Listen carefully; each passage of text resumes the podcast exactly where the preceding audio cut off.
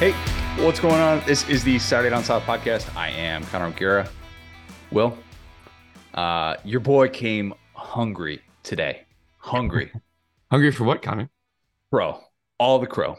Uh, had a belly full yesterday, but you know what? Today is a new day. Belly is ready to eat some more crow because Georgia punched Tennessee in the mouth.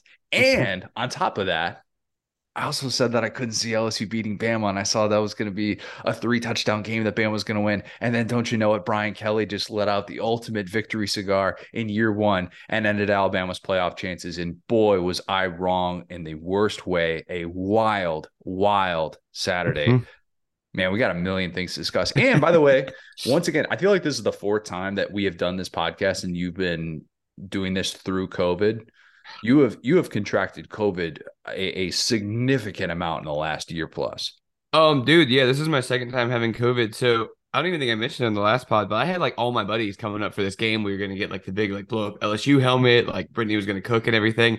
And then I was feeling kind of icky at work on on Thursday. I was like, think I'll get tested, and I was like, all right, boys, we're out of here. So I was just me, Brittany, and the cat screaming through my COVID lungs on Saturday. It was a great day. I still had a ton of fun. Yes, it was. uh an unbelievable day for for many an LSU fan, for Georgia fans to to just to see the way that things played out in in the fashion that they did. Um, mm-hmm. So we're gonna dig into everything. I promise. We're gonna talk a whole lot about those two games. But before we do, so Texas Pete, wake up and uh, Friday morning there is a box sitting on the porch and it had gotten there on Thursday. And for whatever reason, Lauren forgot to tell me that it was there on Thursday. I got home late from playing poker with my buddies Thursday night. It came Thursday night and I opened the box Friday morning and kid on Christmas, they sent like a dozen bottles of sauce. I got the Texas Pete dust. We've got Texas Pete popcorn. I mean, mm-hmm. t-shirts. We got a sign. They they sent the goods, the care package of all care packages. I have three different kinds of Texas Pete barbecue sauce that are just begging Ooh. to be used in chili. I've already tried the garlic sauce. I mean, the popcorn is out of this world. Marler was texting me that he finished the entire bag like upon getting it, which pretty impressive even for him, but that's just how good it is. Texas Pete has so many unbelievable products that everybody needs to be able to try. If you don't know, Texas Pete has the spice and flavor that's kicking this football season up a notch. If you haven't tried the original hot sauce or their new traditional barbecue sauce, which like I said, they got like three different kinds of barbecue sauce that they sent me, and I cannot wait to use these in some chili, in on some chicken. It's going to be great. I'm very much looking forward to that. Do yourself a favor, do not walk, run. Grab yourself a bottle today. Visit TexasPete.com for recipes and hot apparel. Plus, take 20% off your entire order with promo code Saturday Down South. That is all one word, all caps, Saturday Down South. Win big with Texas Pete when you sauce like you mean it. All right, Will. It's crazy to think that Bama had the field stormed on it mm-hmm. again. Mm-hmm. And we're opening with Tennessee, Georgia. Yep. Because for the first time in my life, I was wrong. The very first time. ever. You know, 0 and 1 for right now. 0 and 1. Yeah, I mean a couple more in the win column, but 0 and 1. We'll we'll just call it that. I'm sorry, Georgia fans. I'm sorry. I doubted this defense and I was foolish to assume that Kirby Smart didn't spend every second of free time of trying to do everything he possibly could to make sure that Tennessee's offense wasn't going to be the thing that prevented him from winning another national championship. I was wrong to assume that we wouldn't see a vintage performance from a defense that lost eight players to the NFL draft. 8 mm-hmm. And not to mention, Nolan Smith was in street clothes in this game and he's out for the rest yep. of the season. And oh, just in case that wasn't enough, Robert Beal goes down in the third quarter. And buddy, if there's none been of it more, matters, none of it, absolutely none of it mattered. Players, scheme, whatever you name it, Georgia did it. If there's been a more defensive a, a better defensive performance that we've seen in the playoff era, I'd be hard pressed to find it. I was try I was trying to wrap my mind around it, and I truly could not come up with another example of a defensive performance against that type of offense, given the stakes and given mm-hmm. what it could have meant for Georgia's season, and to to hold Tennessee without a touchdown for the first 55 minutes, number one offense in college football. Yeah, I mean, even last year against that defense, we joked about the scripted plays. Yep. you know, kind of got right down the field, and it's like that. It was nowhere. They kept reaching. I always like the the metaphor of you keep reaching your quiver for arrows, and they're just not there. I I couldn't agree more. That that performance in that game was more impressive than any defensive performance that Georgia had last year with that all century defense. Think about it. Because even mm-hmm. even in the national championship, you could point to, ah, you know what, Bama didn't have this receiver, that receiver. Tennessee had all their dudes. There was mm-hmm. no there was no excuse for for Tennessee. Oh, you know, we didn't get this call here, we didn't get this call. No, no, no, no, no. Oh, brother, the calls. That's a whole different thing. But to your point, this is the healthiest Cedric Tillman's probably been all year.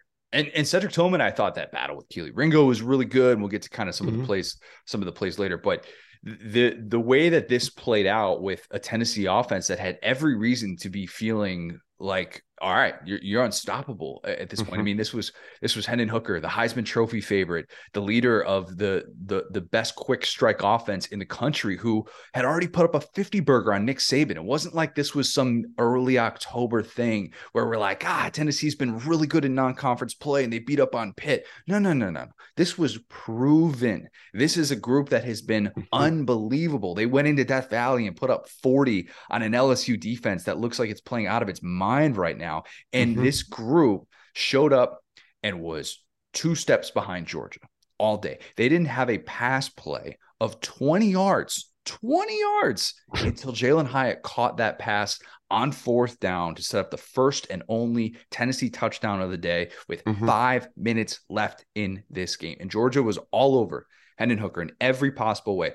Jalen Carter, man, he's back. He is back. PFF back, had him folks. for oh my god that that that hit when he when he, he got to hooker in the end zone and for whatever reason they spent 20 minutes reviewing that play even though it was very clear still got it wrong still got it wrong how, i have no idea how they got that wrong with the tennessee offensive lineman is trying to get it out of the end zone and his knee is clearly down and then mm-hmm. like, now you oh, can yeah. fumble forward to the advancement of your team a rule that we cleaned up in the 70s folks yeah, and it wasn't even a fumble on on his part. Like he he was down, his knee was clearly down, and they still didn't even right. call that. And then it ends up working out in Georgia's favor because then they're able to to get the short field, and then they're able to to get a touchdown out of it. So kind of take what you will from that. But Jalen Carter was ridiculous. I mean, mm-hmm. so unbelievably good, and was kind of the key force to not have Georgia feel like it needs to send seven or something like that. And they did they did things that you would expect them to do, and they disguised blitzes in such a unique way, but I was just so wrong to assume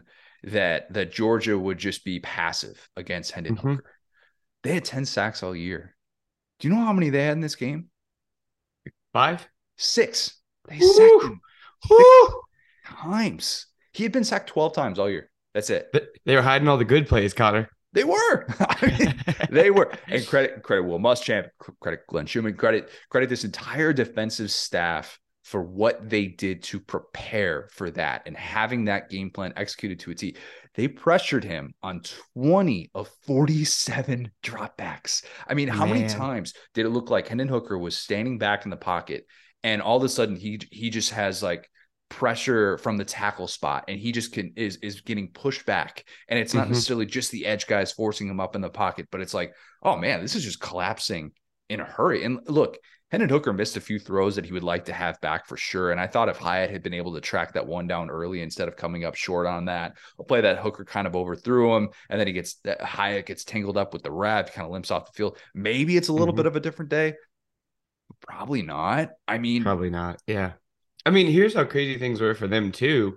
Georgia comes out on that first drive and like looks kind of out of sorts. Like they look like they can't really move the football. They're timid. They fumble. And then I immediately yeah. texted you like, uh oh, like here we go. Cause that's exactly what happened to LSU. And the fact that they held immediately when the defense took the field, immediately set the tone, held Tennessee to a field goal. They got like a first down in that drive. But like I was like, oh, yep, here you go. Tennessee's gonna score here. And then Georgia's gonna be behind. Nope. The defense immediately came on the field. They were like, you know what? This is our situation. And then how big was that home field? Every phase of Georgia's game looked like they were the empire, bro. Like you kind of felt like the beat going through that stadium, and they were just on one beat the entire game, and it was.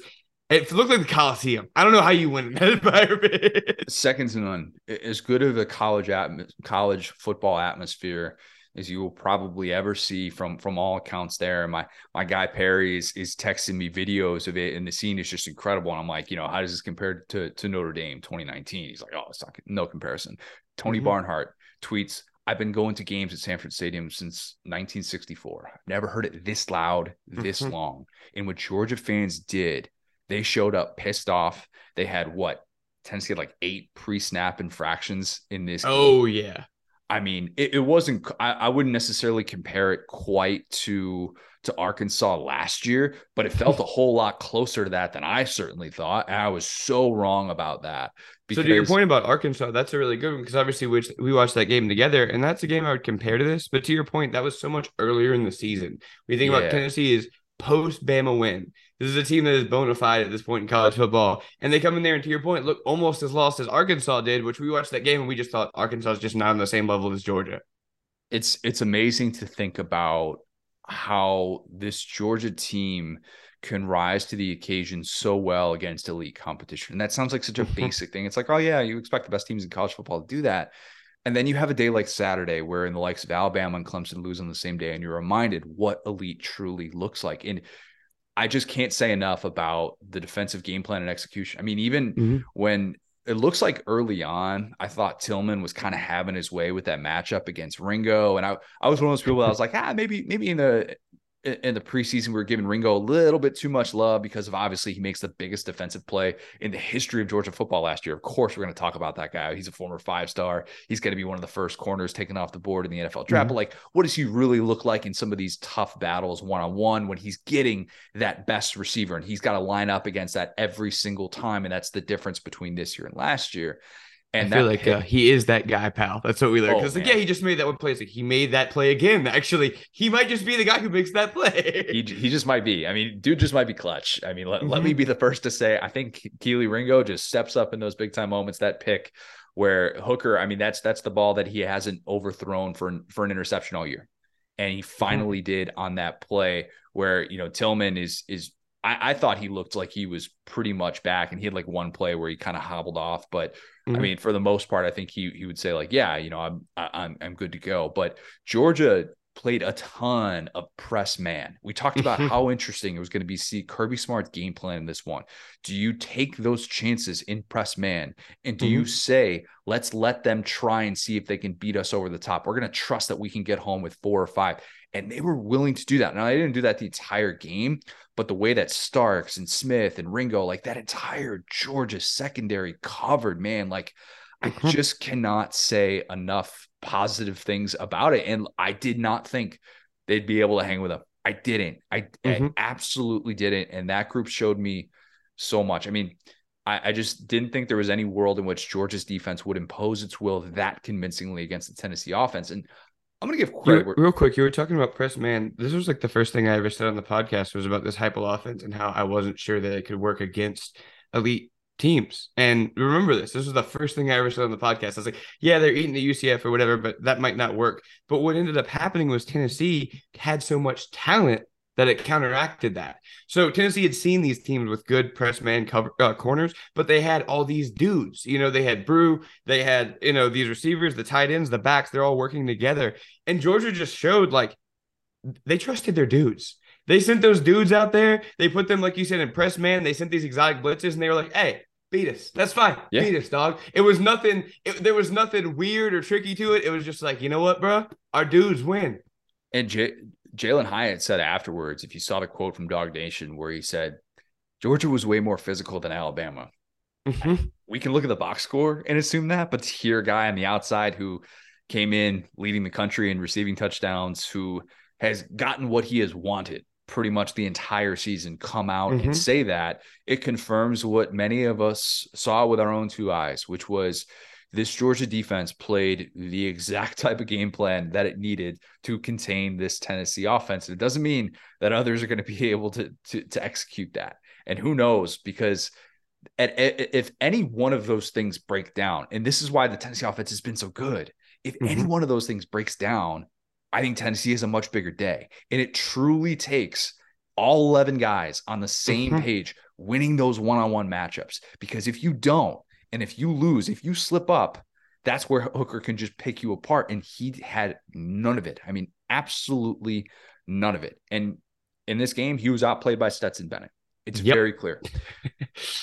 Stetson, he is the best quarterback in human history when um, he gets a fresh fade. I look good, play good, clearly. Mm-hmm.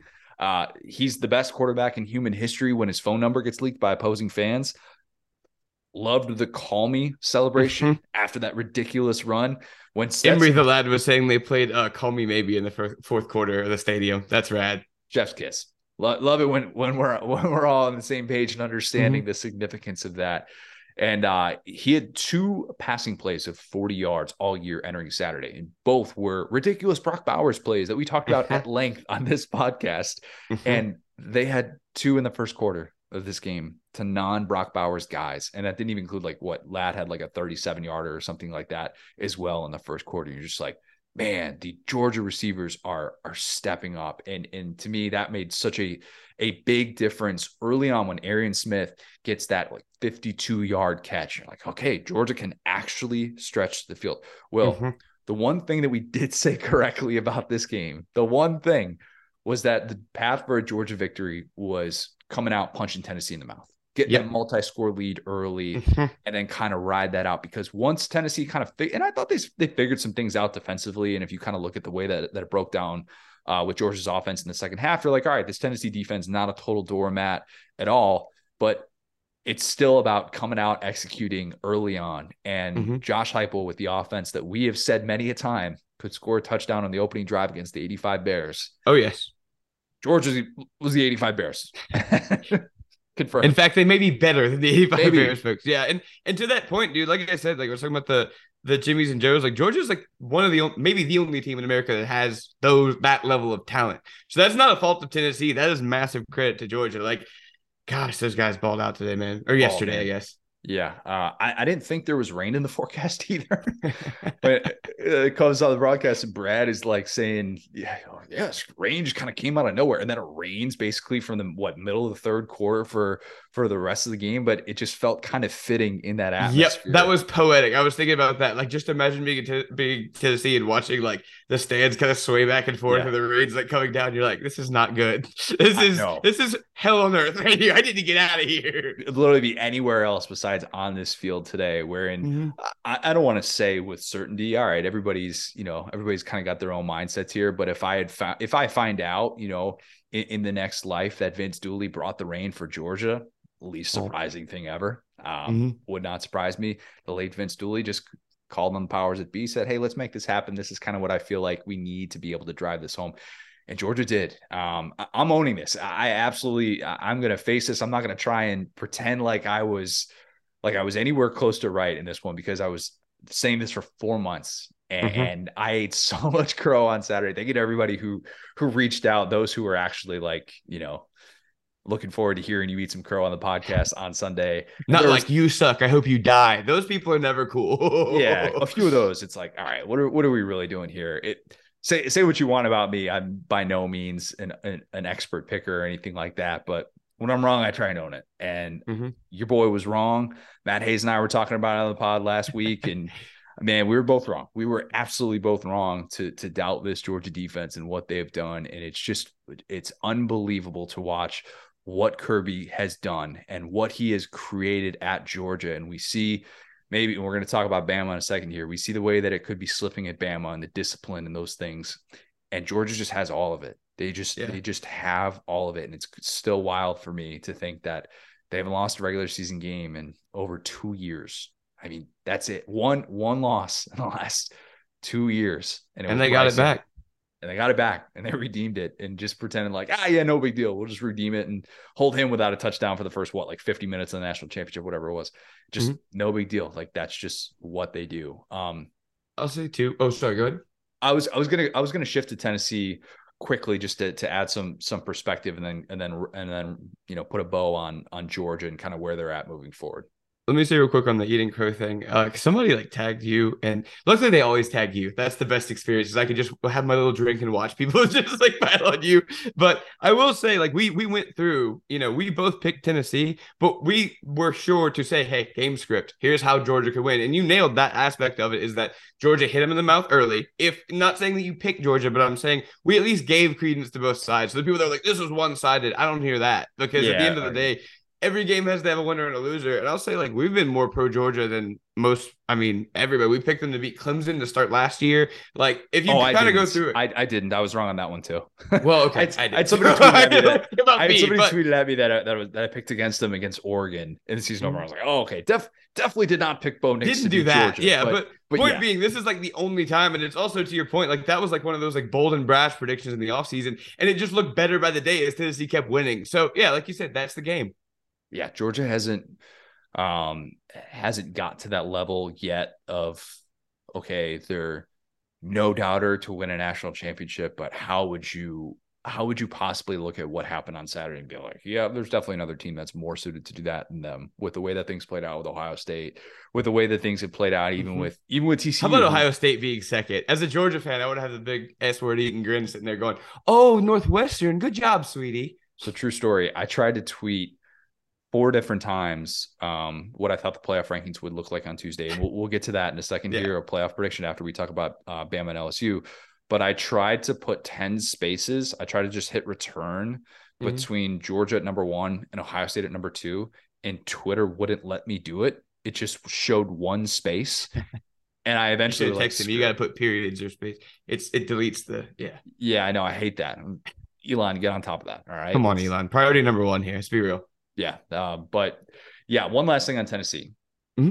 Better days ahead for the offense. Um, oh, yeah. I, I don't think the offense is, is suddenly fraudulent. I think it ran into an immovable object, and that was the Georgia defense. I thought the defense actually responded pretty well after getting trucked in the first quarter when it looked mm-hmm. like they couldn't stop a thing. And I totally disagree with with Pat McAfee when he said in the first 10 minutes of college game day that it was an elimination game. Especially not true after the way things played out with Alabama and Clemson. Mm-hmm. Tennessee could finish the regular season 11 and 1, potentially two top 10 wins because the silver lining was the LSU win just got even better. Obviously, one of those wins was going to get better, one of them was going to get worse because LSU and Bama mm-hmm. played each other. Stay woke if they're both moving in opposite directions, regardless. Yeah, yeah. But here's the thing, and I'm not trying to upset LSU fans by saying this, but two loss LSU against one loss Tennessee Tennessee has the obvious head to head in Death Valley. Mm-hmm. If it comes down to that for the final fourth spot, I mean, that's going to Tennessee. Like that's we're we're getting ahead of ourselves, but I think are. what happens between now and then, because obviously LSU would have a path to play Georgia at that point. So anyway, yes, exactly. Yeah, uh, plenty of scenarios in which the Vols can still sneak into the playoff, but obviously Saturday, in my opinion, just all but locked it up for Georgia. I mean, that mm-hmm. that looks I mean, obviously things can happen, craziness can happen. They're playing at Mississippi State. They still got to play at Kentucky. You would assume that they're going to win those games, but still, I mean, just such a defiant statement from them. If Georgia isn't your number one team in the country, you're just a hater. Yep. That's now they have it. the two best wins. They have the Oregon win and the Tennessee win.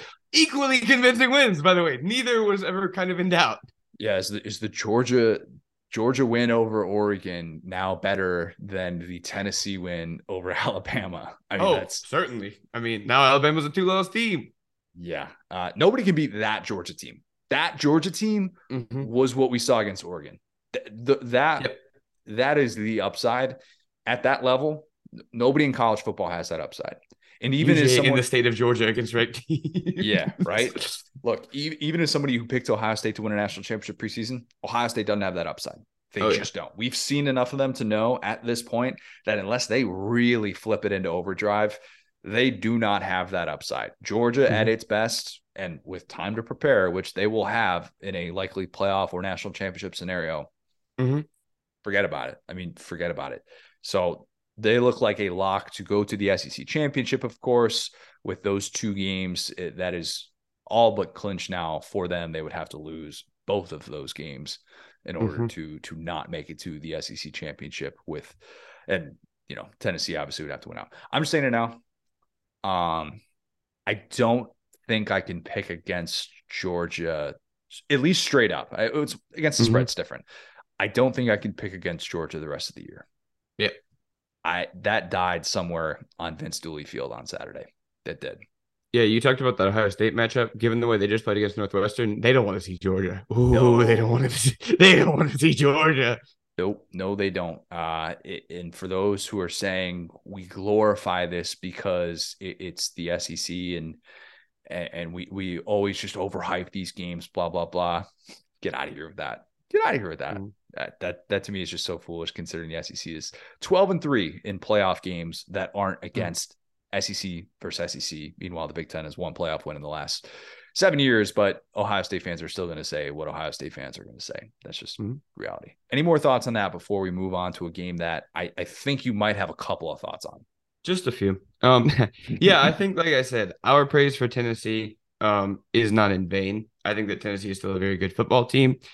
Think the things that Josh Heupel has done have been so far ahead of what we and anyone expected. I think that if you're a Tennessee fan, and obviously you're sad the day after today or like day after yesterday, which is today. Obviously, like I get it. Um, but at the end of the day, uh, one of those classic. If I had told you, you were here. You know what I'm saying? Um, I think at the end of the day, Georgia has. They're the empire, man. They're the empire, and they've had years and years and years of Kirby recruiting, and we saw it. We saw what happens when it's one team, one heartbeat. You guys, obviously, we talked about it's like you know, 18 months or whatever that Heupel's even had the job, had to get everybody out of the program, had to bring his guys in, had to do all this different stuff. So, and obviously they got their new quarterback coming in. So not dumping on Tennessee at all. But to your point, this was a Georgia win. You know, that's the yeah. thing. It's one direction. This is not a Tennessee loss. This is a Georgia win. That Tennessee did not blow it. They got outdued, duded. they got yes. they, they got outduded. They they got out schemed. I mean, that's the thing that is so crazy about Georgia is that they're this throwback team that are running these like, and we love Monken. There are some newer concepts to it. I'm not saying it's a dinosaur offense, but it's this old school offense that's just five, six yards at a time until it's not. Until it's not. Until it's and when not. it's not, buddy, it's not. yeah. I mean, amazing to think about all we talked about with the tight ends coming into this one too, and and I mean. Darnell Washington, I don't think had a catch in this one. Mm-hmm. Brock Bowers had like three catches for 37 yards or, or, something, something like that. But it was it was all about the Lad. receivers and, and and Ladd, man. Ladd might have locked up Lad of the Week with that. He might be Lad of the Week. He just might be. Um, one last last thing. I saw people talking about potential Stetson Bennett for Heisman. I come back to he is probably not going to have the numbers, considering that each Heisman Trophy winning quarterback has had at least 40 touchdowns pre Heisman, dating back to Troy Smith 2006. So I'm guessing that he's probably not going to have the numbers. Heisman very much wide open. I still think Hooker could win it. I still think Bo Nix can win it. Come on, bro. Man, that's Come that's on, where bro. we're at. Yeah, that's that's where we're He's at. focused. But He's having fun. This is Bo Nix's Heisman year. Weird, weird thought to think that Bo Nix is now more likely to get to New York than Bryce Young. Yeah, sure is. The reality nobody saw coming. Okay, let's talk about it. Bama, LSU. Well, I'm pretty sure everyone in the continental United States could hear you laughing while watching this one.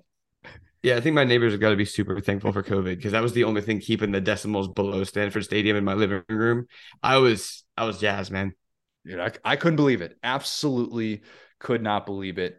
Who would have thought that Brian Kelly's Southern accent didn't hold him back from beating Alabama? Who could have predicted that the winningest coach in college football was good at recruiting and coaching in college football? Certainly, I was shocked. Brian Kelly knows a thing or two about the old pigskin. Um, Hmm. He's he he did not necessarily lose a game because of his lack of knowledge about Cajun food. Um, did not hold him back. Good for mm-hmm. him. The dancing did not prevent him from losing this football game. Just he was dancing last night, buddy. Yeah, he was. Yes, he was. And I would too if I put my cojones on the table like that and said more overtime. No, no, no, screw that. I'm going to put the ball in my quarterback's hands. I'm going to get the mm-hmm. biggest win of my career. I'm going to go out there. I'm going to do it. And darn it, he did. And we criticized Jimbo Fisher for that call with the game on the line against Alabama. What do you do in these mm-hmm. defining moments wherein your team turns to your head coach and says, Hey, you know what to do. Show us. Brian Kelly knew what to do in that spot. And that call to get a high percentage play with Jayden Daniels, I think we all from home can sit there and say, ah, you got to go forward in this spot. You got to go forward in this spot. To actually be willing to say, I want an all or nothing play against Nick Saban, mano mm-hmm. mano. I'm going to out scheme him in this moment. He can call the timeouts in the world, but I'm going to put the faith in my guys I just can't believe that he was able to execute it in the way that he did. And it created an unbelievable scene in Baton mm-hmm. Rouge. Mm-hmm. It's the first time Alabama has had two pre Iron Bowl losses since 2010. Will, since yep. 2010, preseason number one team, they're going to miss the playoff. And for those who are saying, oh, they'll find a way to get Bama in the playoff, no, no, no, no, no. That's done. They didn't have nope. the resume to begin with. They're not going to get to an SEC championship unless pure pandemonium happens because remember, LSU has one SEC loss, Bama has two SEC losses. You would need LSU to either get two more losses, or alternatively, Ole Miss would have to win out, and then LSU would have to lose one of those remaining games to mm-hmm. be able to to get into the SEC championship. So, yeah, a two loss Alabama team that is not going to an SEC championship. Uh, yeah, not not going to happen, which means that for the 17th time in the last 18 years, the AP preseason number one ain't gonna win a national title. The stat holds. Unbelievable. I start man. clapping. I don't know why. I still have that just sitting right here on my desk. It's it's right next to the Jimbo Fisher buyout numbers. Um, Iowa notebook. Yep. It's on the Iowa notebook, of course. Yeah, let me pull this up. Sorry if I'm making a little bit of noise here. But you can see this. I'm gonna show this to the camera right now. This Nobody is all the preseason number ones. Yeah. So again, friends don't let friends preseason number one or Heisman odds. Correct. Correct. And you know, it, it was a game in which we've kind of seen some. We've we've seen this movie before with, with Alabama, and mm-hmm. I, I would have assumed that Bryce Young was just gonna pull it out of his you know what because that's just what Bryce Young does. The play to Corey Brooks to take the lead. Absolutely silly. The pressure that he escaped, all time play, and whatever mm-hmm. sort of NFL draft film you watch of Bryce Young, that play should be front and center, just unbelievable. And when that happened, I'm thinking, all right, Bama gets a stop here. They're going to call mm-hmm. it a day. I'm going to reveal the stat about how once again Alabama won a game despite the fact that for the 10th time in 14 SEC games since the start of 2021, it was a one score game in the fourth quarter. no, no, LSU played like the team with nothing to lose in those spots. Jayden Daniels continued to be so clutch. Mason Taylor. Our boy, a person who I never said needed fewer targets. Mason Will's Taylor, whip, the hero Will's of the game. was was the hero of this football game. Just unbelievable. I apologize to Georgia fans. Will, do you want to apologize to Mason Taylor?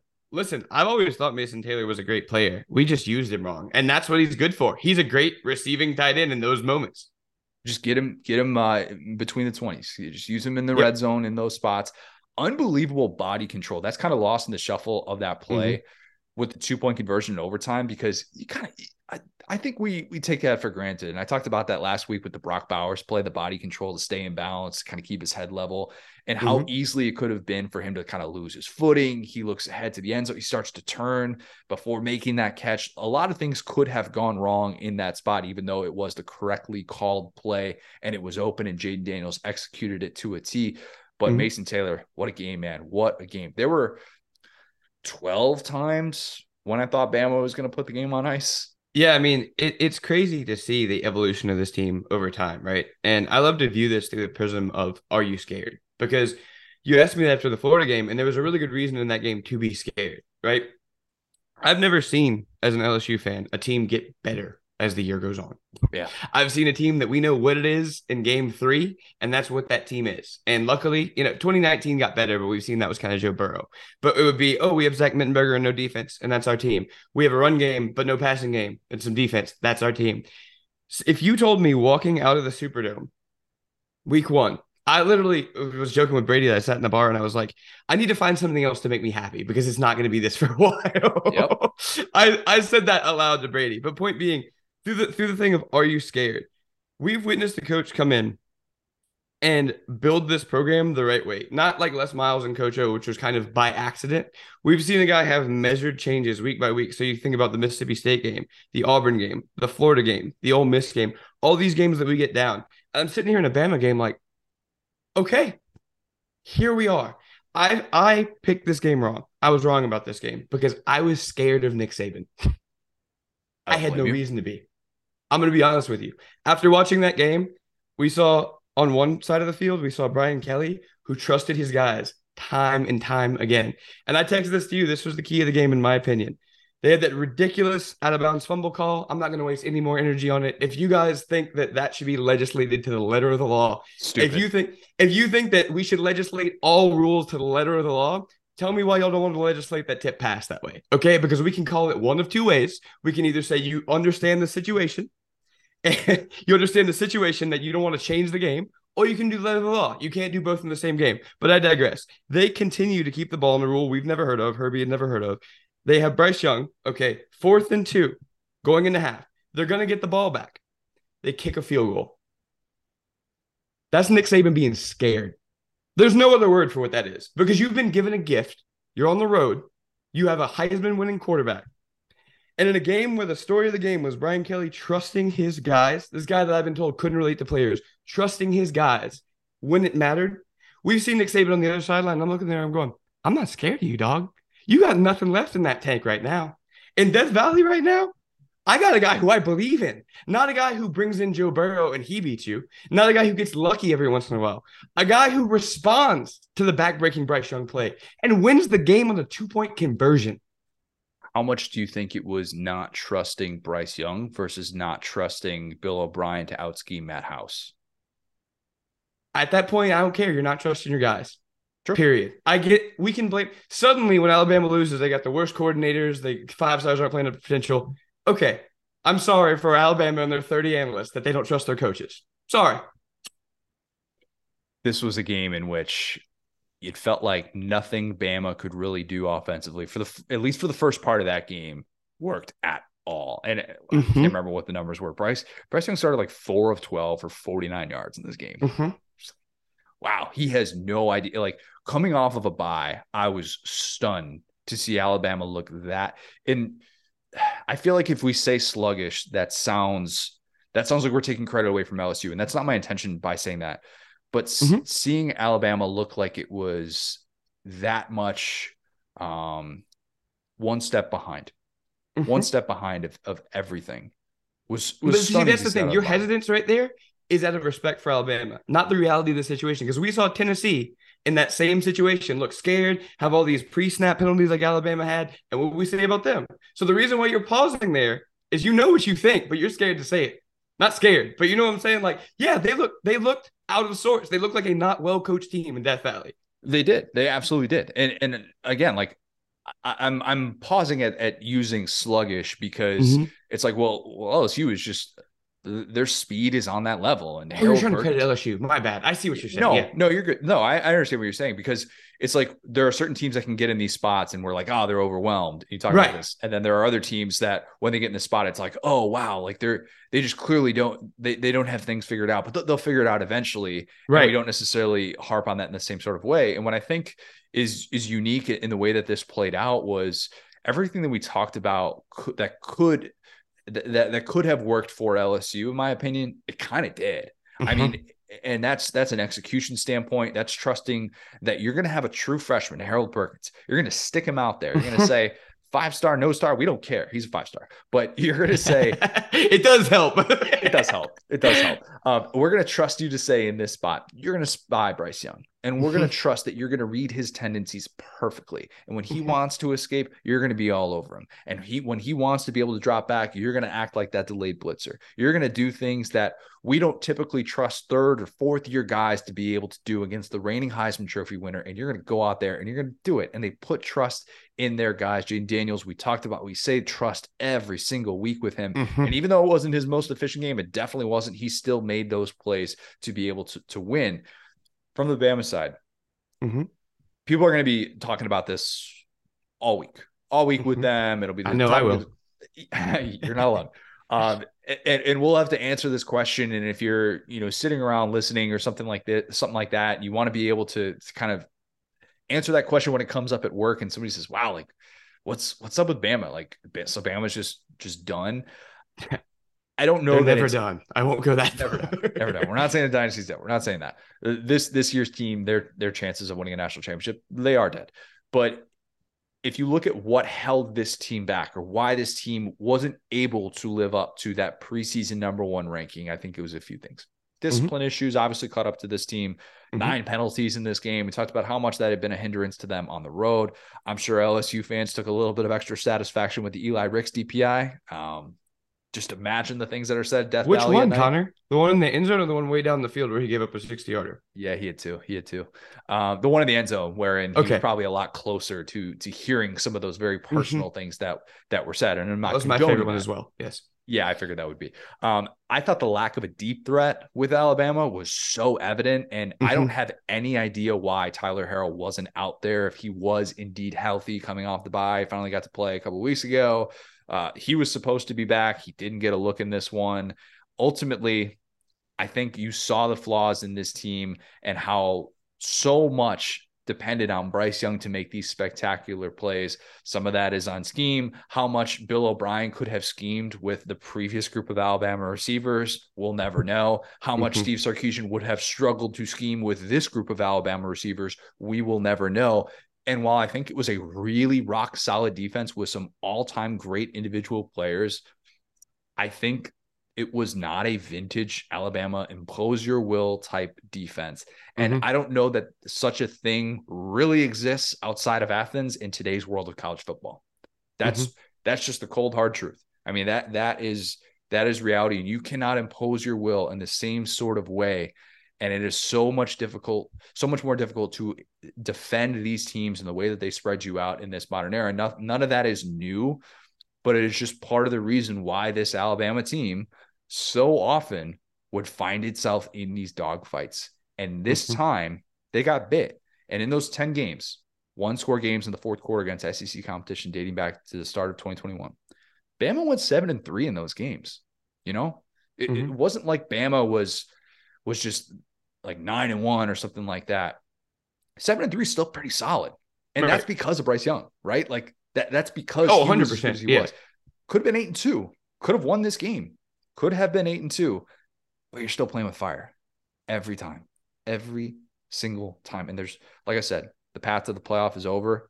That that much is clear for for Alabama, in my opinion. Um, LSU would have the they would have to lose the two games. Trips to Arkansas, A and M, probably not going to do the trick. Mm-hmm. It's weird because I was talking about this w- with Hester the other day. Bryce Young is now going to finish his career without a national championship as the starter. Again, he was the backup in right. 2020. So, you know, how much credit is he actually going to get for that? Probably not a whole lot because that was obviously Mac Jones's his offense that he was running. How not to derail you, do you think he's the best quarterback in Bama history? So that's that's what I wanted to to kind of flesh out here, and, right. and I think is a really interesting discussion because I, I, think how we're going to remember Bryce Young, and he's not dying, and I realize he's not right. player for the NFL draft. Don't put him on a shirt. Yeah, not, not, okay, I'm not saying that, but there's a good chance that last night was the last real meaningful game that we'll see him play in an Alabama uniform, at least one that has playoff implications to it with Alabama. Mm-hmm. He's going to be in the same breath as some of these great two-year wonders of the last decade. Johnny mm-hmm. Manziel, mm-hmm. Lamar Jackson, Sean Watson, Tua, but he's not going to be considered better than Burrow, Tebow, or Cam because those guys got a Heisman and a ring as a starter. And that mm-hmm. to me takes you into a different stratosphere when you are at that level. But the crazy thing is, even after that game, and may, correct me if I'm wrong on this. So I just listed all those guys. Mm-hmm. If you're going to give me one guy, two minute drill, all things equal. Everybody's got the same group of receivers to be able to work with, same coordinator in their ear. Mm-hmm. I'd probably pick Bryce Young out of that group in that spot. And I'm not saying that that means he's better than those guys. I'm not mm-hmm. saying that, but that's the thing that we need to remember him for and how poised he is in those moments. I, I would want him with the ball in his hands. I would. You think uh, you're talking about the two year quarterbacks? Uh, I would include I would include Tebow and Cam and Burrow in that group. oh, so of, you would take him over Burrow and Tebow in in that in a two minute drill. That's what oh. I'm saying oh. here. Two minute drill, game okay. on the line, season on the line.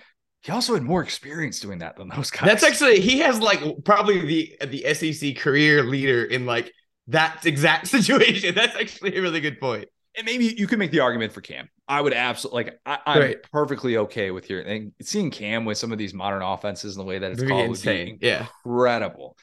But he he would be my first thought in that group, which I think that's what we need to to kind of remember him and his and his Alabama legacy, his college legacy for, because he's going to get picked apart with the NFL draft stuff, and we'll see what he is, what situation he goes to in the NFL, and all those different things. But I just don't want to dismiss how good he has been so often mm-hmm.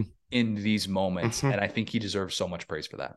No, I've said that like, and he had a third during the Mississippi State game that I meant to bring up too. That it was just amazing. It was very similar to the one that happened in this game where he just made things happen. And to your point, I mean, as much as I was joking about like, oh no, we're blaming the coordinators. It's wild how they fa- failed Bryce Young in Alabama. Like wild. And again, those are words we would use anywhere else. They have failed Bryce Young. They have put coordinators and talent around him that is not. You have this skill set that is almost unbreakable, and you have found a way to break him. That is impressive, honestly, because if you put him at like you know in the Briles system or in the Lane Kiffin system, he would Sark be out system. here un yeah, the Sarks yeah, he would be unstoppable. But you've somehow found a way to put him in the only system where their best mode of offense is dumping the ball off to Jahmyr Gibbs over and over again. And Jahmyr Gibbs is good, but we're talking about you guys had years and years and years to build this team. And this guy is a transfer from Georgia Tech, and he's the only means of offense on the field worth considering.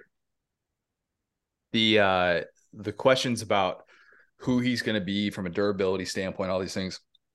I'm already kind of sick of it because I'm just like mm-hmm. I, I, don't really I don't really care as much about the NFL stuff. Like I care more about what we got to just watch this guy do. And he was a special, special player. And mm-hmm. people are going to criticize him, even though it's like, all right, well, he was great down the stretch. And LSU won this game because they went for a two point conversion in overtime right. and won after Alabama already scored on that drive, which again, debatable on the the pass interference ball thing, whatever you want to call it. Don't matter. Yeah, don't matter. Water um, under the bridge. One more, one more Bama thing, and I promise you, we, we will get to LSU. The R word is going to be thrown around with Saban a lot. Oh, and, no. and yeah, um, that sounded really doom and gloom. And nothing surprises me anymore. And I hate that we do that after the second loss. And I, I realize that I'm guilty of it just by bringing this up. Retire, by the way, is what we're talking right. about. I don't think Saban retires. I, I think while the discipline issues were evident and this NIL world is certainly different than the previous one that he he dominated. I don't think he's ready to go out like that. Mm-hmm. Um, I, I think he's wired much like a Belichick. Just because Tom Brady sails off into the Tampa sunset doesn't mean that Belichick is just like, oh yeah, I'm absolutely done here. And I don't think Saban is just going to have that same sort of approach. Nothing mm-hmm. surprises me that I love would... how Saban just handed Belichick Mac Jones and was like, "Enjoy retirement, figure this one out." eh, Mac, I, I, still think Mac can figure it out. I'm I'm always been a little bit more pro Mac, but yeah. Um. Okay. LSU. Mm-hmm. Brian Kelly did in year one what some thought he would never be able to do, and that was with the team. Will you have your hand raised? Yes, you were not one, of, one of those people. Yes. You you so you thought that he would never beat Alabama? no, I didn't think he would never beat Alabama. I thought him beating Alabama in year one was insane. Oh yeah, absolutely. And I mean, this was the team that looked like it couldn't tie its own shoes against Florida State. Facts, accurate description. This is why you do this. One loss since that game, and mm-hmm. of course, it was to Tennessee. Alabama went in the back pocket. It was never going to be about what he was going to do to look like he belonged in that area.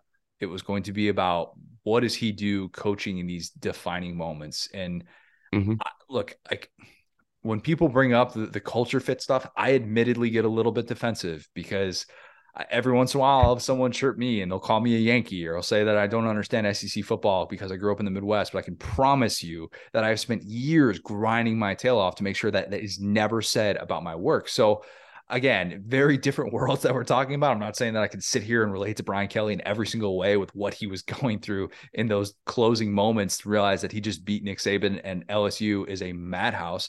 But I know that had to feel good for Brian Kelly. You could see him getting tears in his eyes with Holly Rowe as LSU fans are storming the field. Remember, mm-hmm. one win against an AP top five team in his career. If this wasn't an AP top five team, but the one win was the COVID year with Clemson. You know, they beat a Trevor Lawrence list Clemson team. Field rush is all dissected because COVID is still happening. So you couldn't mm-hmm. even really enjoy the field rush. I wasn't sure that Kelly would have a moment like that until late year two, maybe year three based on the fact that he inherited a roster with 39 scholarship players in a bowl game. I mean, mm-hmm. helps to have some dudes. We talked about this. You know, Kelly had more five stars on this roster at LSU, his year one roster that he had in his last six Notre Dame teams combined.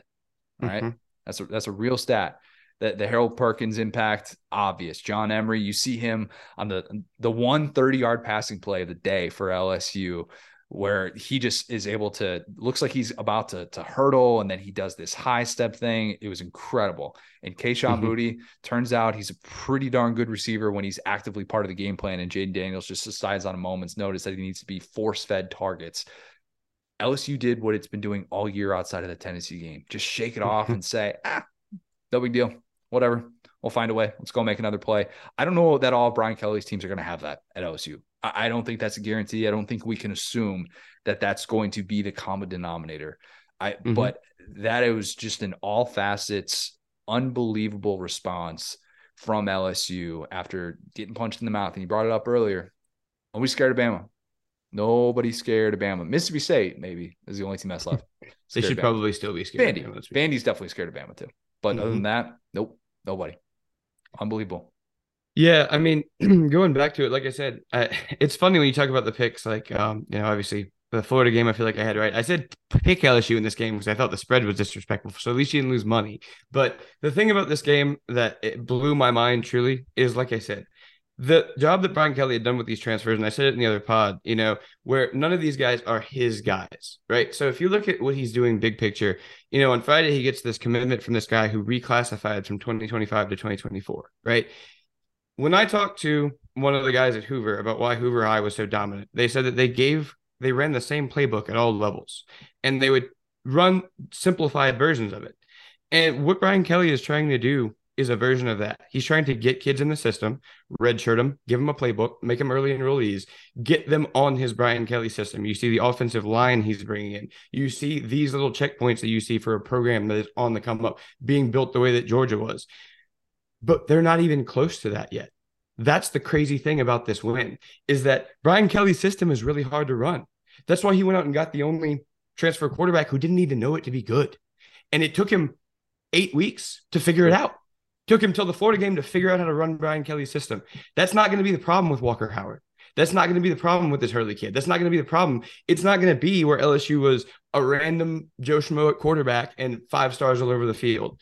And so when you have an Alabama team that wins so many games before the ball is even snapped because of continuity and recruiting, right? These guys that have been in Nick Saban's system for three, four, five years, knowing that they were going to wait for their turn to get drafted to compete for a championship and they were fine doing that. That's why alabama beats everyone because and georgia too because of they have this culture and this understanding that once you wait your turn you will be a champion. I thought we were two or three years away from that with brian kelly. And he's already putting in that stuff to get there in two or three years. Beating nick saban this way trusting your guys trusting these these island of misfit toys roster that he's not used to running in this place that he's barely even been to only to lose the sugar bowl really like point being it's so happy for me as an LSU fan because I expected year one to be eating crow. I expected all the boos and all the questions to continue well in the year two and three. But the fact that he went three and zero oh against Billy Napier, who everybody said should have had the job, Lane Kiffin, who obviously wanted the job, and then Nick Saban, it's like this is a storybook. This isn't real. And and I often said this is going to be the worst LSU team that Brian Kelly coaches. I don't know if that's true. Obviously, he'll probably go backwards, but that's only because this team is a lot more special than I give it credit for. I, I agree with you. I, I do, and the resolve that they have shown, and you know, you talk about uh, you know, freshmen have have a red shirt. I mean, how about Will Campbell, the job he does on Will Anderson? Mm-hmm. You know, like to be able to to contain him, and you, you are trusting some of these true freshmen. And Perkins deserves to be talked about a, a ton. And it, to me, it is just such a such a tip of the cap to the job that he has done. He's got a chance to win SEC Coach of the Year. He, that that chance is still available for him. We'll kind of wait and see the way that that plays out. You know, potentially mm-hmm. LSU and Georgia in in an SEC championship game. Um, LSU can have the 2017 Auburn path to the playoff potentially. Yeah. Though again, that gets a little bit complicated with the potential one loss Tennessee team. We'll wait and kind of see how that plays out and the way that that plays out with other teams in contention. But there's just no way that I would have thought this LSU team would have any shot at Atlanta in November. And basically, the mm-hmm. only thing that can disrupt the West title is losing two SEC games or losing one more, having Ole Miss win out, which would include beating Bama. So playoff top seven, what I think it will look like on Tuesday, and then we'll get to the rest okay. of the games here. Yeah, I think Georgia's one. I think Ohio State's still probably going to be two, and then we're going to have to hear the selection committee talk about wind and crap. Even though it's like, all right, you were asleep playing at Northwestern and you couldn't complete a pass, but I still think they're going to be two.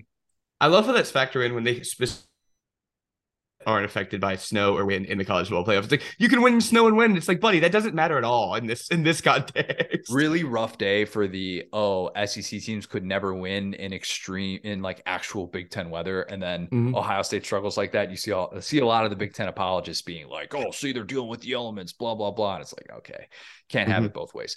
I think Michigan will be three. I think Tennessee will be four, even though I again I banged the drum for TCU. I would have no problem at TCU at four, but based on what the selection committee has told us about their resume, I think mm-hmm. we could see them play the card again and be like, oh, they played in a lot of these close games. So I think TCU will be five. I think Oregon will be at six, and I think LSU will be at seven. Any major disagreements that you see with that? No, because yeah, I mean, all of Tennessee, TCU, and Oregon have a solid case for four. Because Oregon obviously would be saying, "Well, our only loss is to Georgia. Obviously, it was a bad one, but that's what Tennessee has going on too. So why are they four? And then TCU, it's like, yo, we're undefeated. yeah. why are we talking about losses here? Couldn't relate. Exactly, but yeah, that's that's how I think it will play out on Tuesday, and we'll of course dissect that on the midweek pod. Okay, Rest of the games, still got a lot to get to. Still got five more games to get to here. There was an overtime game outside of these games. Yes, let's talk about it. Auburn, Mississippi State. This game, Will, was Pac 12 after dark. Oh, yeah. It had everything. It had Mike Leach. It had a blown 21 point lead. It had a mm-hmm. kicker needing to make three consecutive kicks because of two perfectly called timeouts by the defense. It had overtime. It had the best potentially uh, accidental onside kick ever maybe. Mm-hmm. Um, some would say. Some would say. I'm definitely saying it. Wild, wild way for Mississippi State to win. And I thought surely Cadillac Williams was going to finish the night with a victory. I thought he deserved it. He was a joy to watch on that Auburn sideline, just an mm-hmm. absolute mm-hmm. treat. You know how Bryan Harsin was talking about wanting to have his guys, you know, have fun out there. I think these guys could have had fun if he had just resigned and you know the Boise. I think he was the problem. He was the fun police, actually. Maybe. Um, just just give the job Cadillac. Let him run around on the sideline. Be just so upbeat and encouraging. I mean, it was it was so fun to watch him because you could see he was really soaking that in. You see some of the the midweek quotes that come out about the pride of Auburn and like you're like, God, this this is gonna matter so much. And who knows what's gonna happen in his coaching career, but that guy is never gonna forget this. And that is so cool to see. And it's so rare to see someone so respected as a player to get this kind of spotlight to be able to lead that program with where it's at right now that play where it was like it was in the fourth quarter, Auburn offensive lineman thought he had this like Michael Oher block on Jett Johnson, mm-hmm. and it was well past, but it was well past the whistle, and that was a problem. He got flagged for unnecessary roughness, and you see mm-hmm. Robbie Ashford just lose his mind on this Auburn offensive lineman, and Cadillac, of course, takes him, puts his arm around him on the sideline immediately, and you tell he's just a vibe. I mean, he's just a vibe. Like mm-hmm. you cannot convince me his team his team didn't feed off of his energy because down 24 to 3 that previous Auburn team with that previous regime that we've watched for the last month not really they're not scoring again. I don't know. I don't know that they're scoring again in that game. I, I truly don't. I mean Auburn in this game almost did to Mississippi State what Mississippi State did to Auburn last year. Mm-hmm. 28 3 was almost reversed. 24 mm-hmm. to 3 and you know, last year Auburn fans were livid that Derek Mason didn't start sending blitzers. While this year, I was livid personally watching this game that Mike Leach refused to run the ball. Refused. And look, I get it. It's the air raid. You know, you're at home. You never expected to run the ball. Let Will Rogers get going. I, I understand. But he only ran the ball 10 times against an Auburn defense who let up an FBS worst 300 rushing yards per game in October. They should have listened to the pod, Connor, because we were both all over this. Their path to victory was through killing the clock and running the ball. Because uh, outside of our boy Hall, they can't stop it. What are they doing? What are they doing? And mm-hmm. I, I thought that Mississippi State let them right back in, and as a result of that, and my guy Trey Wallace, I saw I had the video, uh, and I can't remember where he got it from, but Leach is on the sideline putting chairs away. You got Cadillac running down here waving his towel like a madman, trying to call in timeouts and he's hype and he's get sideline, get sideline. He's just like, you know, I, I think Cadillac had roughly 20,000 steps in that game. And Mike Leach is mm-hmm. over here being the fun police, putting chairs away. Like that's the reason your team is slipping right now. Listen, you got to have that servant leadership. Look, there's nothing, nothing impressed the ladies more at church than when you picked up as many chairs as you could, right? True. And you brought them out after the service. So maybe Mike Leach was trying to do a power move that we didn't pick up on. We did that at our yeah, we did that uh, at our wedding too. Chairs are really expensive for those of you that have never you know done the wedding planning process mm-hmm. before, mm-hmm. something like that. But chairs are really expensive. You know, you you're like, oh, do we need chairs for the ceremony and for for the reception? Just bring them over. As long as as long as I'm not making my grandpa, my 94 year old grandpa, pick up this chair and carry it half a mile all right, we're, we're good. Like, you know, everybody can contribute, help out. But yes, you're exactly right. Why Mike Leach felt like that was the vibe his team needed in mm-hmm. that moment, I don't know. Um, to me, it, it, was madness because you could see Derek Derick Hall in this game. Dudes who deserve better. That guy deserved a win for the way that he played in that game. He was incredible. And this is what Mississippi State has kind of struggled with when they run into those elite edge rushers. You're mm-hmm. just like, oh boy, this is this is kind of ugly. And maybe, just maybe, running the football would probably be something that could help. Just outlandish just take, Connor. What a take. But it's the brand, it's the offense. Gotta mm-hmm. stick with it at all costs. But it sounds like I'm being a hater. It is. Um I, I, I really wanted to praise Auburn more for actually giving a crap when it's not a given. It's just not a given. We could have easily come on this podcast and talked about, yeah, you know what, kind of like cool story. Love seeing the midweek stuff. Great, kind of from a nostalgia standpoint. I think he's got his boy Ronnie. He's got Ronnie Brown on the sidelines. There oh too. yeah, double Wildcat. I mean, if that doesn't give you the feels as an Auburn fan, I don't know what does. But mm-hmm. like, there could have been a very easy scenario in which we're like, yeah, Mississippi State won this game forty-five to three. Mm-hmm. and mm-hmm. Auburn is not going to be able to win another game. They're going to lose to Western Kentucky. Instead, we see this fight. We absolutely see this fight from them. And, and, to me, like lost in the shuffle of this year, that's just been a total crap storm dating back to February with the coup for Auburn. I thought that seeing that comeback was the actually- coup, which we all remember. I love that that's just a pinpoint in time now. Like, yeah, again, per uh, uh, per my last email about the coup, moving forward. I mean, if if there's ever a word that's part of the Auburn lexicon, that's it. Cool. Right, right there. I mean, yeah, of course. So, I mean, Mississippi State clinches a bowl berth, which great to be able to see that for this team, a team that we were really high on in the preseason, and has just kind of had a little bit of a herky jerky year. Oh, Auburn, as always, we gotta get used to this team just having herky jerky years as long forever, period, because they always have. But as long as Leach is there, it's my favorite kind of sicko game. It's just the no idea who Mississippi State is this week, and that's okay no no idea who they're playing unless it's like an Alabama or a Georgia. And I'm right, gonna, yeah, we know that one. yeah, I'm gonna get ahead of this and say I think Georgia's winning that football game. Yeah, sorry. Yeah, um, I'll take whatever spread needed to cover. I feel like I know Georgia. I, I owe Georgia at least that much, but Auburn wild card gonna be a little bit of a wild card down the stretch. They got to win out uh, mm-hmm. to be able to make a bowl game, which obviously still includes the Iron Bowl. They get A and M at home next week.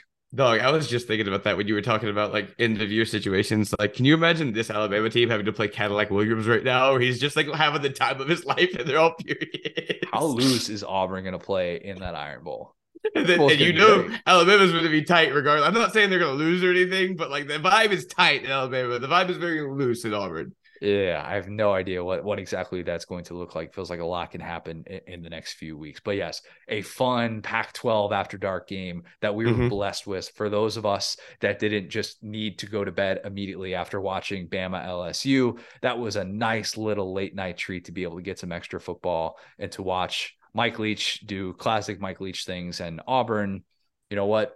Cadillac Williams just throwing his name into the fire. They're not going to hire him, but for for one night it felt it felt good to have that guy in your corner and to have him leading your program for sure.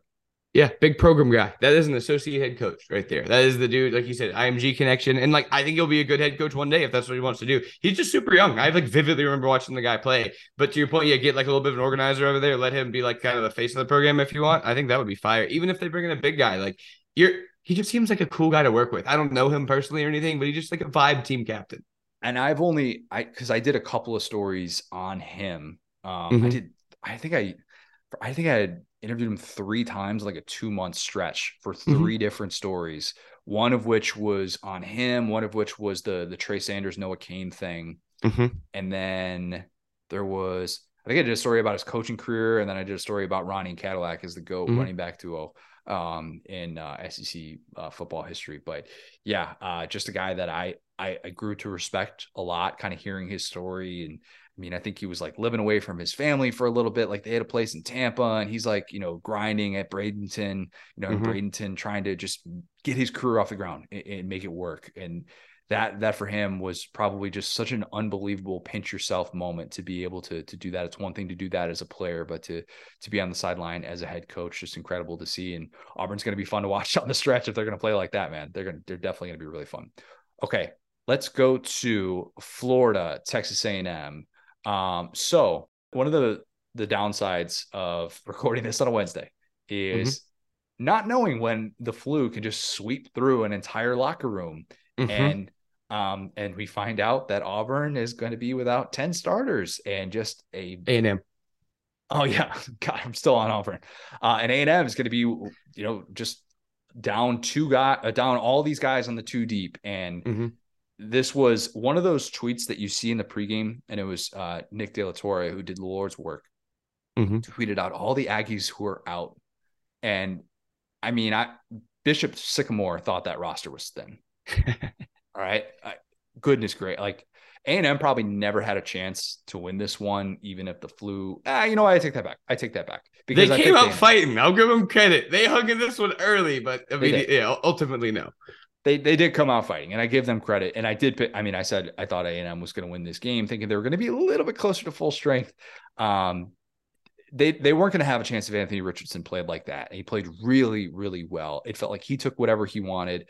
That two headed rushing attack, Montrell Johnson, Trevor Etienne looked really good once again. Obviously, mm-hmm. they were going to be able to run the ball on the Aggies, but what I didn't realize was how depleted it was going to be for A&M on that defense. And oh mm-hmm. oh my gosh. And I, I also at the time, you know, when we recorded the midweek pod, I'm like, all right, Conner Weigman's going to be good to go.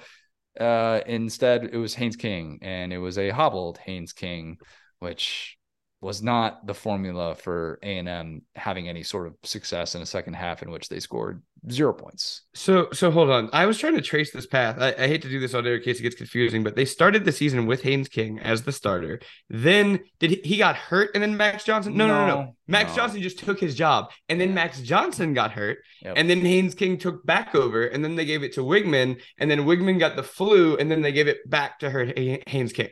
Everybody's QB2 at this point. Yes. Everybody. Was that accurate? Like, did that pretty much follow how we ended up with back at Haynes King where we started? Yep. Um, and, and this was after, of course, Jimbo announced in the post game that that Weigman was going to be the guy for yep. the rest of the year. And then, of course, he gets the flu. He's unavailable in this one.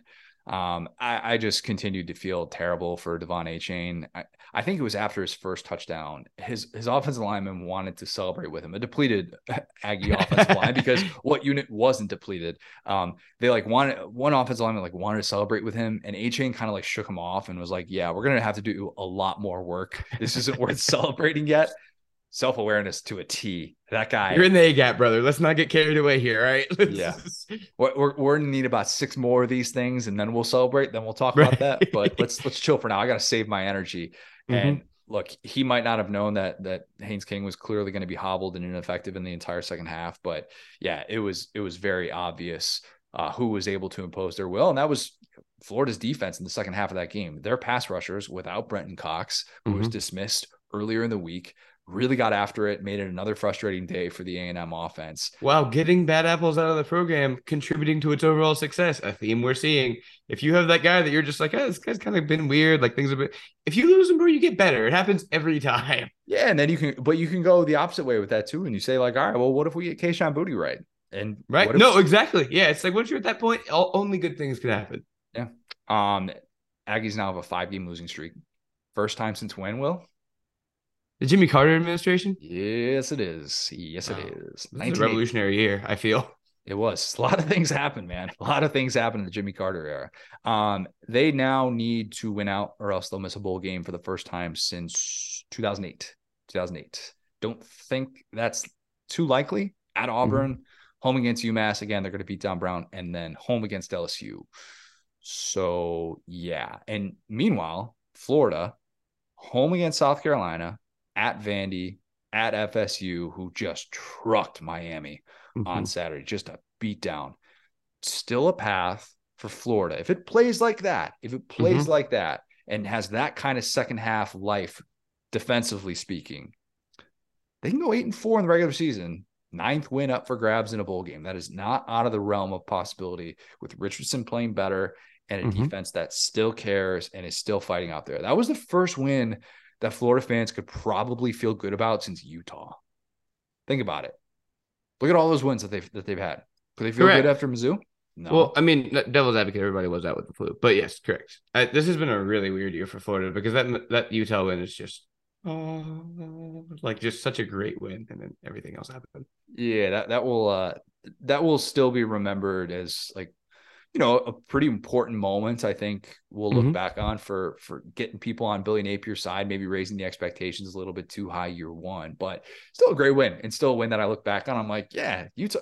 People are. I, I had some crap by Utah every once in a while. I'm like, I still think Utah is a really good good team. I mean, they're a 2 mm-hmm. loss team at this stage of the season. That's could definitely go to a New Year's Six bowl at this point. Um, but Florida hasn't necessarily had that mojo, obviously, since then. And I'm not saying that this was on that level, but if you just consider all the other things with the way that it played out against Mizzou, the way that it played out, mm-hmm. out against USF, um, this was probably the first kind of exhale, like, oh, finally, all right, and maybe maybe they'll have a chance to be able to run the table, close the season on a four game winning streak going into bowl season. Very much possible. Oh yes, I think I can preemptively call Florida South Carolina the sickest matchup of the week next week because we truly have no idea what's going to happen in that game. I don't. I don't know if you do, but that's one of those games that's like, which South Carolina team shows up, which Florida team shows up. Dragon Ball Z. We'll find out together. I picked South Carolina to win against Florida in the swamp in the preseason, and I also picked South Carolina to beat Tennessee at Williams-Brice. Mm. I'm, gonna, I'm gonna be backing off the South Carolina at a Tennessee pick. I'm gonna be backing off that one, but uh, but it would be funny though. It, it would be. Um, I don't, I don't know that that's going to happen. That would really blow things up. There are a lot of one loss teams that would look at that and be like, oh, Shane Beamer, Beamer ball, waving the mm-hmm. towels. Mm-hmm. They got him going. Shout out Spurs Up Show. Um, okay, let's go to the most disappointing SEC effort of the week, in my opinion. Mm-hmm. Arkansas. Hugh Freeze still has it. Arkansas loses back. to Liberty. Yes, very much back. That defense that Liberty came out with was excellent. Well, I, I mean, I think Hugh Freeze, while he's known as an offensive minded guy, still probably gets to flex because third string quarterback in the preseason, Jonathan Bennett, comes out and looks really good early on. I know that Liberty's a top 25 team, but I think that was the worst loss of the Sam Pittman era because of how it happened. All okay. right. And this, this is what I mean by that. You're coming off two road wins. You're excited to finally be back at home. Kind of look like you turned the corner. You got through some of those midseason issues. Barry Odom last week is talking about how, yeah, this team is as healthy as it's been defensively since week one. And I mean, gosh, Arkansas was just fired up to make a long kick at the end of the first half. Yeah. That's how that's how bad things were. I mean, Rocket KJ, they were bottled up until it was way too late. And even though Arkansas didn't allow a second half point, we know that this team just does not operate as well when it's in a lot of these obvious passing situations. And they hadn't been in those obvious passing situations these last two weeks with BYU. And, and of course, with the way that it played out against Auburn with getting the lead that they did. Um, mm-hmm you can't go 51 minutes without a touchdown at home against a non-power five program. And I'm still going to call Liberty a as an axiom of life. That feels fair, Connor. I feel that is something they did and that they shouldn't have. Look it up at 21 to five. Not ideal. Not ideal. Block punt was great. Block punt was cool. Kind of got the mojo back in place. But man, Arkansas offensive line came in as PFF's highest graded group in the country. And I think they got dominated for too much of this day. I really mm-hmm. do. And I thought KJ telegraph passes, the one that he had over the middle, where the guy picks it off at midfield, where you're just like, oh my gosh, you cannot have that. The sense of mm-hmm. urgency with this offense just wasn't there until it was too late. And Arkansas has been weirdly inconsistent this year. Even if KJ's knee had come down a half a yard later and he gets into the end zone to convert the two point conversion to tie up the game, I think I'd still say that. I, I do. Like they were two touchdown favorite in this game. And I don't really know what to expect from them down the stretch. I don't. They, they don't have any guaranteed wins left because you're at home against LSU, you're at home against Ole Miss, and then you got a road game against Mizzou against that defense that we know is probably going to give them a good four quarter battle as long as they are healthy. So they could very easily fend, uh, end up finishing six and six, going to Las Vegas Bowl. Pittman in Las Vegas could definitely see that. Makes Sounds pretty fire. Yeah. Yeah. How much money did Hugh Freeze make by winning that game on his new Auburn contract? Like 10 million bucks? I, I feel yeah. Listen, Hugh Freeze defenders feeling vindicated. I'll say it. I think he's a great coach. He deserves a shot somewhere. Yes, Hugh Freeze. Hugh Freeze knows what he's doing. He absolutely does. Like the fact that they're doing this. I know we we make our Malik Willis comments but like the fact that he has them in the top 25 again, mind you. yeah, again. I mean, they got there in 2020 and then they didn't get in there last year, I want to mm-hmm. say. But like to, to have a group that's this good consistently and to be able to, mm-hmm. to go into a road venue like that, I mean, that's what we praised him for in 2020. But yeah, Freeze good coach, man. Really good coach. Knows what he's doing. And he outcoached Sam Pittman, Barry Odom, Kendall Briles. And uh, that was a bad loss for Arkansas. No other way to, to spin it. Just a bad loss that you did not want to have. And I think any any chance of a Florida bowl game for them is probably off the table with what they still have coming up on that schedule. Mm-hmm.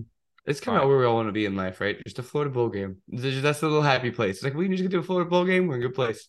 I know. I say I say that like it's a. It is. I think it is a legit benchmark. I do. Mm-hmm. And you know, Gasparilla Bowl is a little bit different. You got what six wins to be able to get in there, as opposed mm-hmm. to like going to the Outback Bowl, going to Citrus Bowl, where you're talking about eight, nine wins. That's usually kind of the threshold for that. We're not slandering the Cure Bowl. However, most of these bowls, very cool places to be. That's we're pro Florida Bowl is all we are course. And if I can have a bowl game that I can drive to, come on. Mm-hmm. You know come on. You know I'm going to bang the drum for that bowl all day. Oh yeah. Uh, all right, Kentucky and Mizzou. This was such a Mizzou loss in every way. Ah, uh, poor Mizzou. The botch punt, total disaster for Mizzou when it could have been the backbreaking play that they needed. So if you didn't you didn't see this or you you just forgot it because your brain was mush by the end of that Saturday like mine was, brother. Um. Oh yeah okay, so let, let me, I'll, I'll, set the scene here. Kentucky is up 21 17, two and a half minutes left. They're going to punt the ball back to Missouri. And in theory, Mizzou is going to get the ball back with a chance for a game winning touchdown drive, down four. Kentucky snaps it from their own 41 and it sails past the punter. He goes all the way to inside his own five yard line to punt it, mm-hmm. somehow mm-hmm. gets it away punting. But as he's punting, he gets hit by a Mizzou player. My first thought was, wow, Mizzou going to take over where that punt went out of bounds, 30 yard line. Pretty amazing player play to be able to just get that ball away. Uh, mm-hmm. When it looked like they could have had a blocked punt and a go ahead touchdown. I mean, a lot of things could have happened in that moment. And instead, they rule it roughing the kicker, which mm-hmm. I mean, why? Because technically, he was still in the tackle box, even though it was 30 yards behind where he was supposed to punt the ball from. Tackle boxes have never been wider. I, I see stuff constantly. Like, is that not ground? The concept of a tackle box has just gone from modern officiating. No idea. No idea. And, and because if you do the rugby punt, you can get hit. There is no tackle box in a yeah. rugby punt. Like you take three steps to your left or your right, and yeah, you could just get mauled. I mean, you I, you could they I, and I understand like targeting still exists, but it feels like you can just get teed off on. Them. They're like, oh yeah, that's why you don't rugby kick, and that's why that's the danger in that. But, Stupid Australians, get out of here. of course. And meanwhile, you know, Kentucky's punter looks like he's going to be out like out for the year with a serious yeah. injury on this play, which you feel terrible for the guy. But I mean, it was just such a bizarre play because you're like, why is that a rule? He's tackling him like he's a ball carrier. There's mm-hmm. no way that should be an actual rule. That will absolutely be changed in the offseason. And uh, Mizzou fans, when they see that rule come up at like SEC Media Days, when they do like the Wednesday morning, this is what we're changing this year. And then they'll show that play on the big screen and be like, this happened and this happened. And this is why we're changing this rule. It's like, well, why couldn't we have common sense in this moment? Because Mizzou made a great play and took advantage of a Kentucky mistake, in my opinion, and at least pressured him. And Kentucky got rewarded with a first down. Oh, yeah. Listen, SEC officiating, count your days, buddy. You guys have an offseason to figure all this crap out. We saw this in the Tennessee game. Oh, we ah, saw two calls God. that didn't make any sense. I think we saw two calls in the LSU game that didn't make any sense. I've seen Bama fans mad about other stuff too. In this game, it's like, okay, y'all might not have an agenda. Y'all might just be kind of slow. I don't know. like, that's what I keep coming to is like, you guys aren't malicious. Y'all just don't like fun, is what's going on here. And I get it. Like, if, if that's the rule and you're holding up to the letter of the law, then fine. But why we are here we not, go again. Letter like, of the law discussion. It's like, okay, man, sure, you know?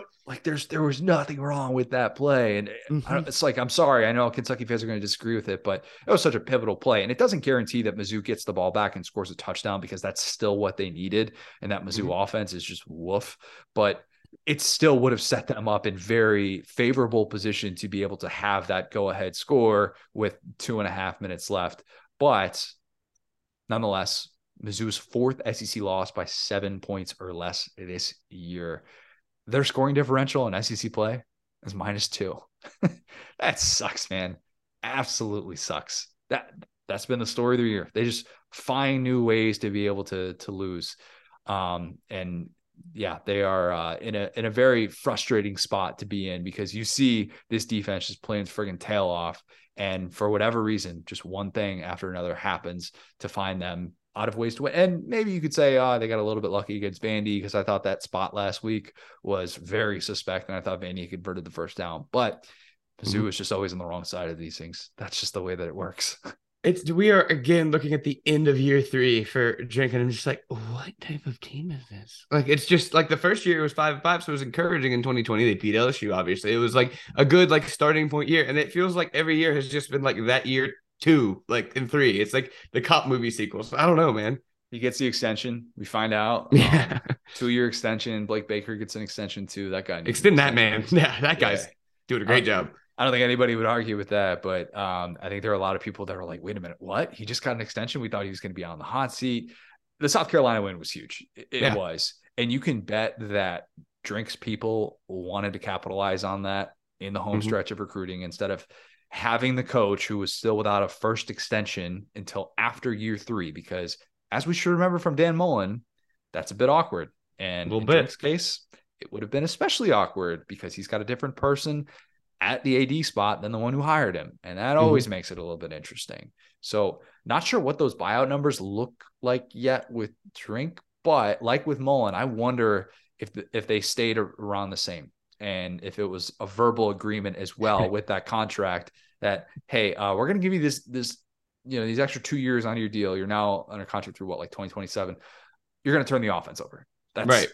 That's happening. Um, that's inevitable. Transfer portal quarterback, new offensive coordinator, unless for whatever reason he decides that Sam Horn is is able to, to play and kind of be the guy. But my guess would be transfer portal quarterback is going to be the way to go with Sam Horn kind of as the the likely backup. Any other thoughts on Mizzou before I um, say a thing about Kentucky, who was very fortunate to come out of this one with a win? Yeah, I just it's it's wild, man. Like I just feel like Brady Cook is just like the most mid quarterback I've ever seen, and I just I don't like I said, I just I see it over and over, and I feel like I'm watching the same movie with Mizzou, and it's like maybe just an offensive play caller would change it because to your point, their defense is good. They have some talent in there. They have that good recruiting class come from last year, so that probably has a lot to do with the extension too. And I, I, I whenever he brought in that recruiting class with Burden and those boys, it was like, well, okay, so is he going to be the the guy that gets to you know enjoy these guys as actual players. And it seems like that's what the extension more or less did is hopefully got him to where he can get his guys in. But he's already in year three. So it's just it's just interesting. And, and you would think, like I said, maybe an OC, like a young, dynamic, non-Shanahan OC, you hear me? Because he's gonna hire a Shanahan guy if they let him hire somebody. You know what's coming. But hire, hire not from that tree. And I think they could be okay. Yeah, I uh I, I think there's also part of it too to want to recruit your own roster. And we've talked about what's it going to look like if Luther Burden is is sitting there in the middle of November and he inevitably has teams reaching out to him and like, hey, come join forces here, come join forces there. And if you kind of have your ducks in a row and you have that figured out of what it's going to look like, it doesn't mean that they're going to have a new offensive coordinator hired by then, but at least you can kind of say, this is our vision, this is what we're planning to do, this is how we're going to attack this offense, and these are the changes that are going to be made. And now feels like Mizzou is at least taking the first step in that direction. Mm-hmm. One thing on Kentucky. Will Levis, when he can't use his legs, um, it's an injury. It's another injury waiting to happen uh, mm-hmm. with with that offensive line. And I give him a lot of credit for staying out there, even though he still holds onto the football way too long, especially for a guy who doesn't have his legs available. Sometimes it works out and he'll hit Dane Key, who can split two defenders, score go ahead touchdown. And other times he just gets swallowed whole. And you're like, man, this is really, really tough to watch this guy when he isn't clearly at 100%. And even if he was, and even if it was at 100%, I don't know that he would all of a sudden be lighting up this defense for 35 points with an offensive line that bad. But the good news for Kentucky, bowl eligible for the seventh consecutive season under Stoops. Yeah. Potentially, potentially a path to eight and four which again, because I'm counting the I'm counting the Georgia game as a loss, but they could win every other game. The the remaining, you know, I got Louisville, and then you know, next week they have Vandy. So you would think there's a very favorable path to eight and four regular season, ninth win in a bowl game. Um, but yeah, I, I, think that defense is really good. It's kind of frustrating for Kentucky that it feels like they're not going to get to go to a New Year's Six bowl with a defense that continues to play its tail off. And they've had depth mm-hmm. issues mm-hmm. with injuries in the front seven, but JJ Weaver, those guys, they're just going to keep them in games. And Kentucky's clearly limited offensively without 100% best version of Will Levis. Um, but yeah, this is a, a team that's just going to grind its way through the rest of the schedule, and they might have to grind As their they way do. through a game against Vandy. They're grinders. One thing you will be observing when you watch Mark Stoops football team is some grinding, buddy. Yes, absolutely. Okay, game of the week: South Carolina, Vandy.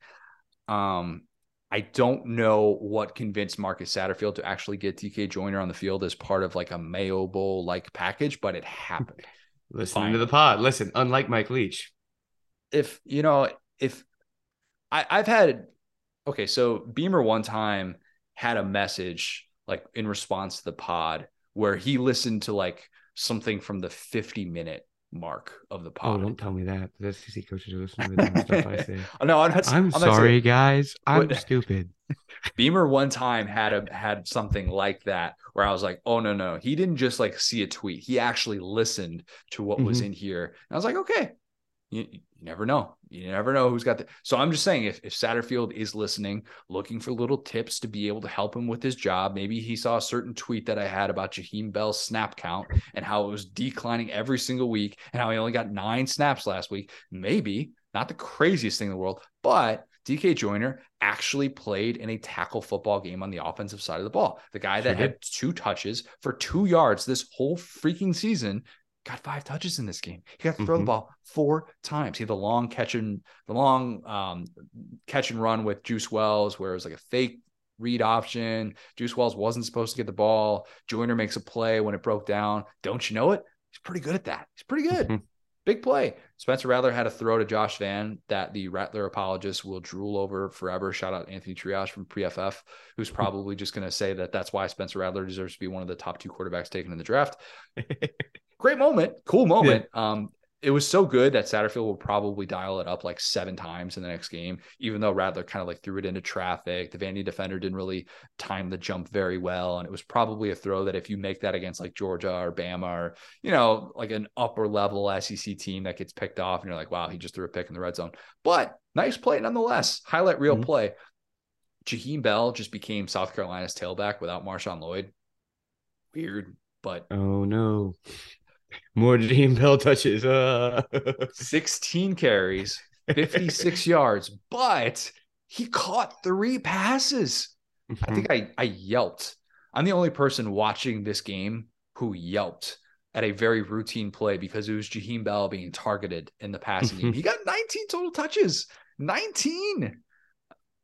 Marcus Satterfield, finally, hey, being willing to to put your money where your mouth is. Stop talking about why he's like your favorite player and your favorite human being that's ever walked on this earth. And you actually are like, let's give him the football. Let's just do whatever we can to give him the football.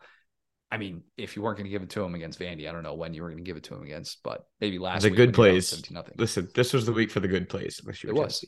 It was. Had to get South Carolina had to get this one. Uh bowl eligible, which is great for for Shane Beamer year two. Didn't want to take that step back, have those questions going into year three, but rating schedule is difficult. It's really difficult, obviously. at Florida, home against Tennessee, at Clemson. Not exactly the closing slate that you would have wanted to be fighting for bowl eligibility, but you don't have to worry about that now. Um, I mean, like if they had lost to a Vandy team that appears poised now to head into 2023, still without an SEC win in the 2020s, that Mhm. would have been a very, very tough pill for Shane Listen, Beamer. as well. Clark Lea has got those boys playing hard. Okay. We played hard this time. I think it's Mizzou and for a half against Ole Miss. So we're playing hard. Having Oh, fun. Poor guys. Poor guys. I should have put uh, Anfernee Orji on the guys who deserve better, the dudes who deserve better team. I don't Mm-hmm. think I did, and I should have. Oops. Retroactively doing that. There you go. Yeah. Um, okay. I don't know how next week can top what we just had. Yeah. I'm not supposed to say that. I'm supposed to hype up like every weekend is so meaningful and can't wait to get to next weekend. Man, um, it- that was just an unbelievable Saturday. Uh, one that we won't forget anytime soon. Next week's slate, eh, Bama, Ole Miss. Who knows how engaged is Bama going to be?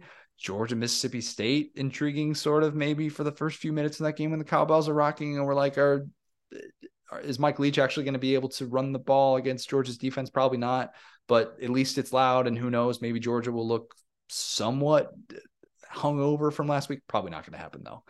Um, I I, I'm not allowed to be saying anything negatively about Georgia, so I regret saying that 100. Um, percent But yeah, uh, that's the slate. That's what it looks like. LSU Arkansas as well um, should be an interesting one. Um, yeah, Will, Will, I lost you again. We good? Yeah, we're living. All right, that's good. That's all that matters. We're living after a day in which your boy took it on the chin. Um, Crow, belly full of it belly full of it. Georgia fans, I hope that apology sufficed.